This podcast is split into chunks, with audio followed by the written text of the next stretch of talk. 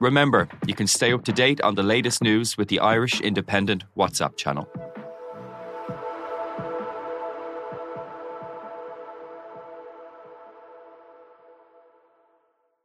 On this week's Big Tech Show, you might not think it could happen to you, but our guest this week explains how a significant number of Irish people may be falling victim to romance frauds online. Victims can feel a misplaced sense of shame. People can blame themselves. They feel embarrassed, and so they don't want to tell family, friends. They don't want to report it to the police. In some cases, of course, the victims are already in relationships. They're married. They have an extra reason to keep that quiet. The Big Tech Show, available on all podcast platforms. Platforms. This is an Irish Independent podcast. Just a heads up, today's podcast contains details of murder that some might find distressing. Today on the Indo Daily, the Long Island serial killer. How could one of their neighbours, an architect who put out the trash and collected the mail just as they do, be suspected in the murders of three women? Gilgo Beach in Long Island is a remote, sleepy, almost desolate location. The perfect place to conceal a murder. It's a stretch of beach with dunes on either side. You've got the bay on one side, you've got the Atlantic on the other. Especially at night, it would be absolutely empty. Sex workers found tied up, their bodies wrapped in camouflage burlap, dumped near Gilgo Beach. That was twenty ten, and after an initial outcry from the local community, the case went cold amid allegations of police corruption. Now, though, there has been a breakthrough with the arrest of a married father of two, Rex Heuermann. You think on this quiet uh, suburban street on this block, there's a killer uh, amongst uh, this community. I'm Kevin Doyle, and today on the Indo Daily, I'm joined by Sheila Flynn, reporter with the London Independent, to look at the story of the Gilgo Beach murders. Sheila Flynn, before we get into this remarkable story, you know Long Island very well. You know Gilgo Beach. Tell me about the area.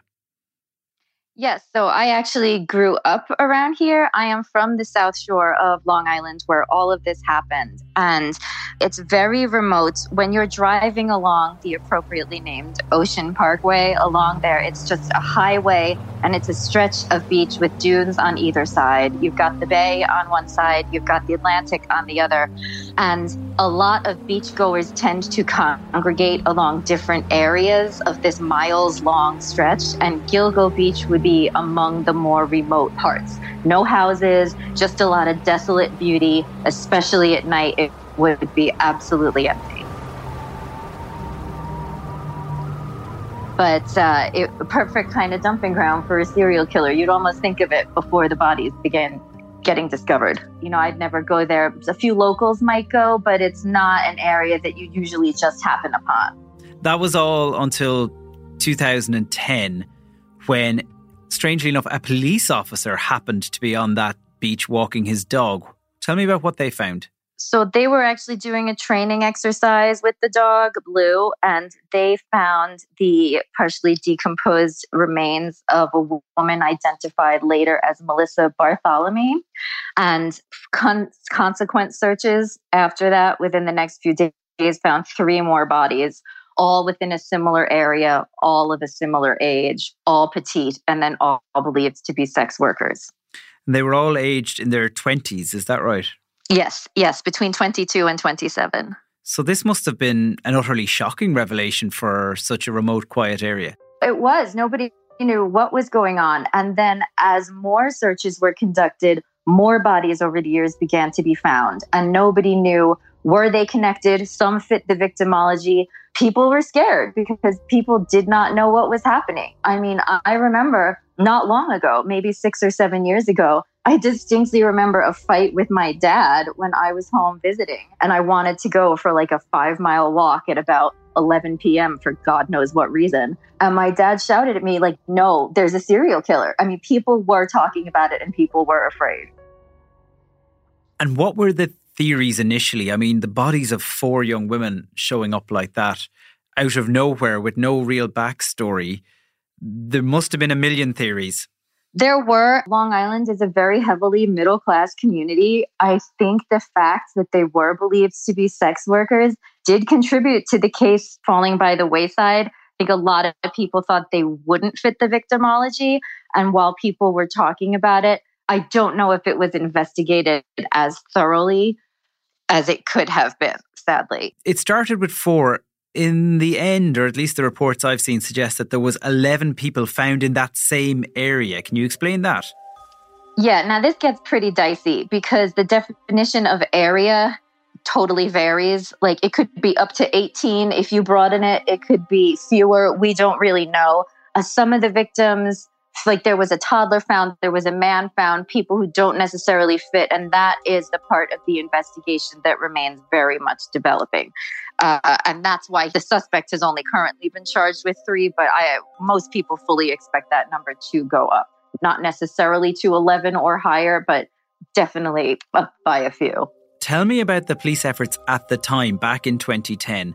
What was the initial kind of search, manhunt, investigation like? So initially, they announced the investigation. They did announce the F B I was coming in. And at the time, they said the victims were believed to have been sex workers who had advertised their services online.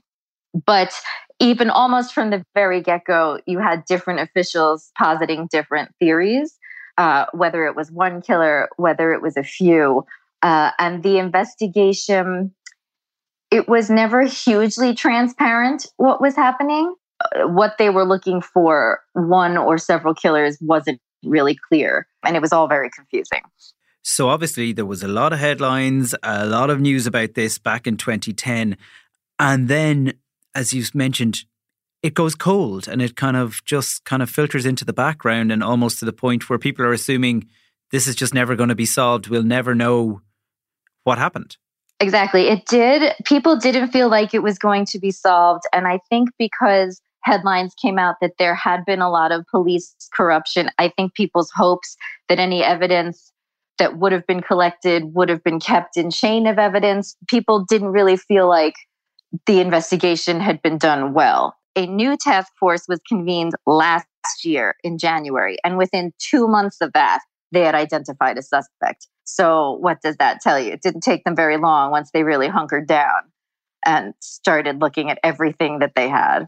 And that suspect, do we believe that they really, he just came to their attention at that point? Or was he always on a list going back all the years? Honestly, legit, it looks like he just came across their radar after last year because they matched his vehicle to a description of a vehicle given by a witness. And from there, it just took off running. Over three hundred search warrants. I mean, I have all the court documents in front of me, and they have rock solid evidence against this guy. But it all seems to have only started last year. So tell me about him. Well, his name is Rex Heuermann. He didn't really make much of a mark on his community. He lived in a pretty rundown house in Massapequa Park, which is a pretty upper middle class community. Like, let me put it this way. The neighbors would have been complaining that the guy did not re-roof his house. Like, it is that type of area. The neighbors want it to look nice. I mean, the median income in this neighborhood is like one hundred forty thousand dollars. And the family kept to themselves. He lived on a quiet street, worked as an architect with an office in Manhattan, presumably commuted most days. His adult daughter worked in the architect firm with him. He was married. There was another adult child, but I spoke to a neighbor who said in the twenty-two years they lived two doors down, they never spoke to the family ever, like kept to themselves big time. But Uh, he was a very tall individual. You can even see in the pictures of his arrest, which happened last Thursday night, he's head and shoulders above the other cops, a very big man. And that description also fit the witness description, which described an ogre-like person. So, you know, you had the truck, the car evidence, that physical description matching. The cops also had D N A evidence, phone records. Uh, they have just tons of stuff on this guy. And he is a Long Island native who went to Massapequa High School, grew up in the area, would have known where the remote parts of that beach were. And do we have any idea whether he was in any trouble before or there is anything that could that police could have missed the first time around? No, I mean, well, I mean, that puts us into muddy waters as to whether they could have traced the calls back then, whether they missed something. But he had not come to police attention. I mean, this is not a guy with a rap sheet.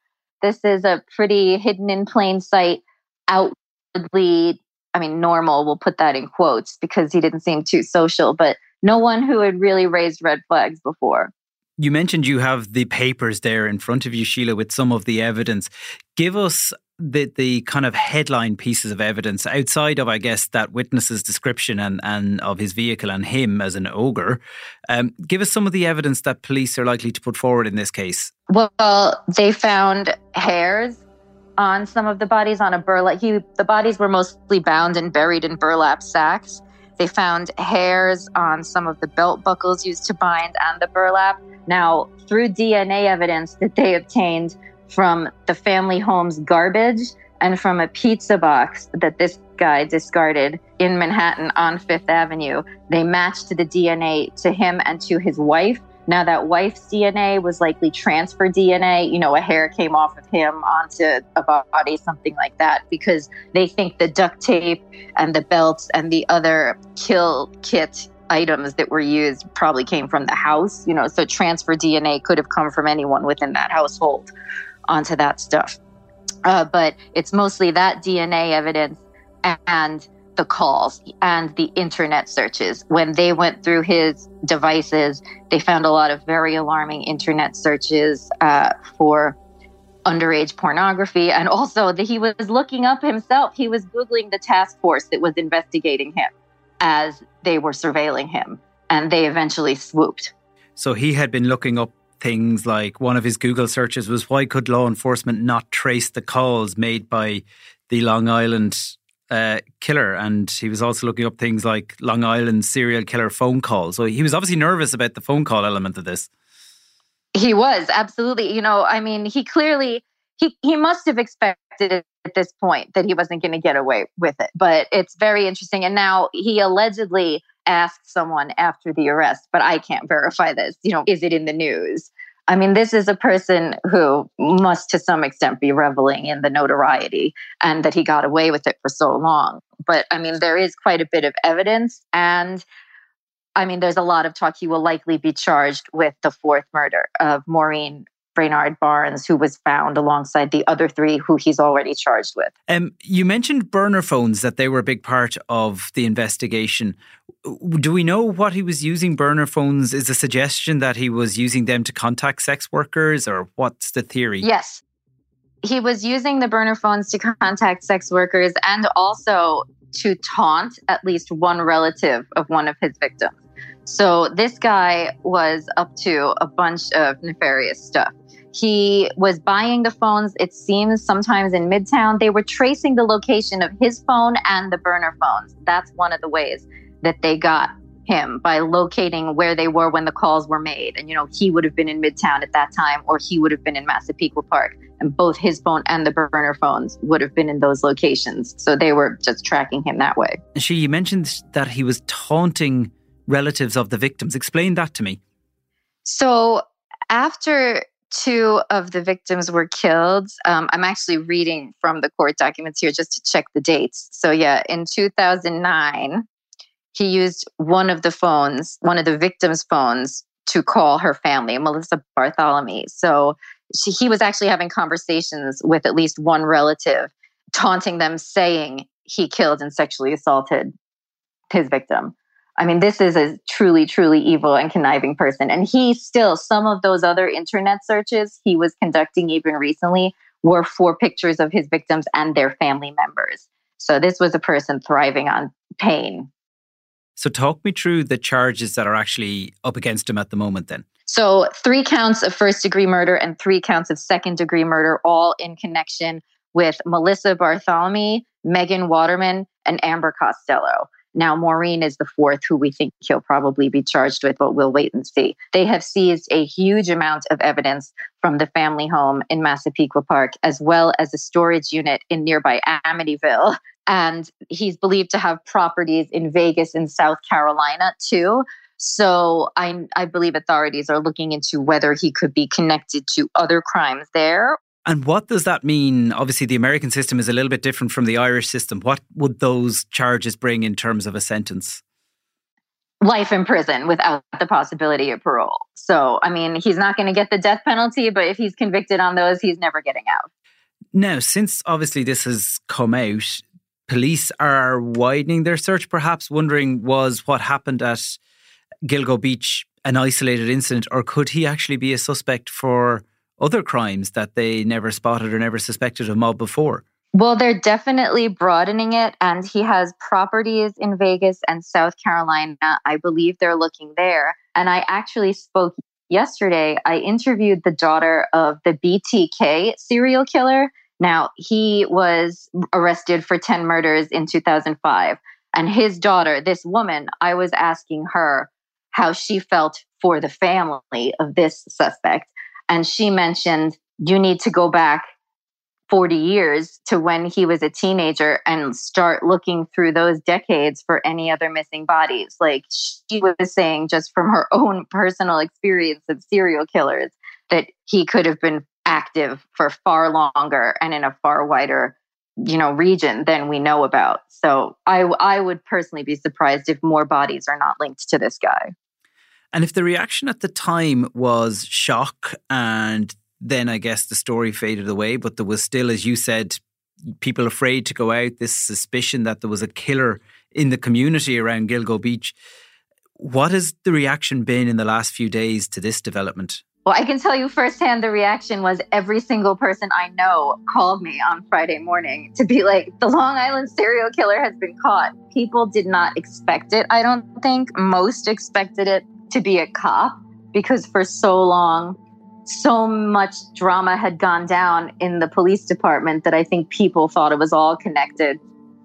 Uh, just a lot of theories had taken on lives of their own. Now, I, there's a bit of a sense of relief, and there's also a bit of sense of disbelief that this guy seems to be living, this suspect, such a normal life literally next door. I mean, this could have been my streets. This was, I can't overemphasize what a normal neighborhood this was. Uh, so, I mean, it is a killer next door. That's what everybody is saying. And in typical kind of Long Island attitude, they're going, well, we'll see. We'll just watch. Uh, everyone is focusing on this big time. It's the only thing people are talking about. But of course, he's not convicted yet. So what is the timeline? No, yeah, not yet. What is the timeline on how all this plays out? Because he will... He won't necessarily, he'll put up a fight, you one would presume, in court to these charges. So how does this play out now? Well, he's in custody, and presumably charges are going to be added if more bodies are added. But the time frame is totally open-ended depending on how much more evidence they get. Because with the amount they've been hauling from the storage unit in his house, I believe that will probably affect any trial going forward. So it, there's a lot of moving parts right now. I can't give you a time frame. I mean, also look at the look at the Molly Martin's murder, which happened how many years ago, and that retrial still hasn't happened. So I, I don't really know what time frame we're looking at. Well, Sheila Flynn, we shall track it and perhaps talk to you again when it gets to court. But for now, thank you very much. I'm Kevin Doyle, and today's episode was produced by Mary Carroll, researched by Gareth Mulhall, with sound by Gavin Hennessy. Archive clips were from A B C, C N N, C B S, Law and Crime Network, and the New York Times. If you enjoy the Indo Daily, don't forget to like, follow, and leave us a review.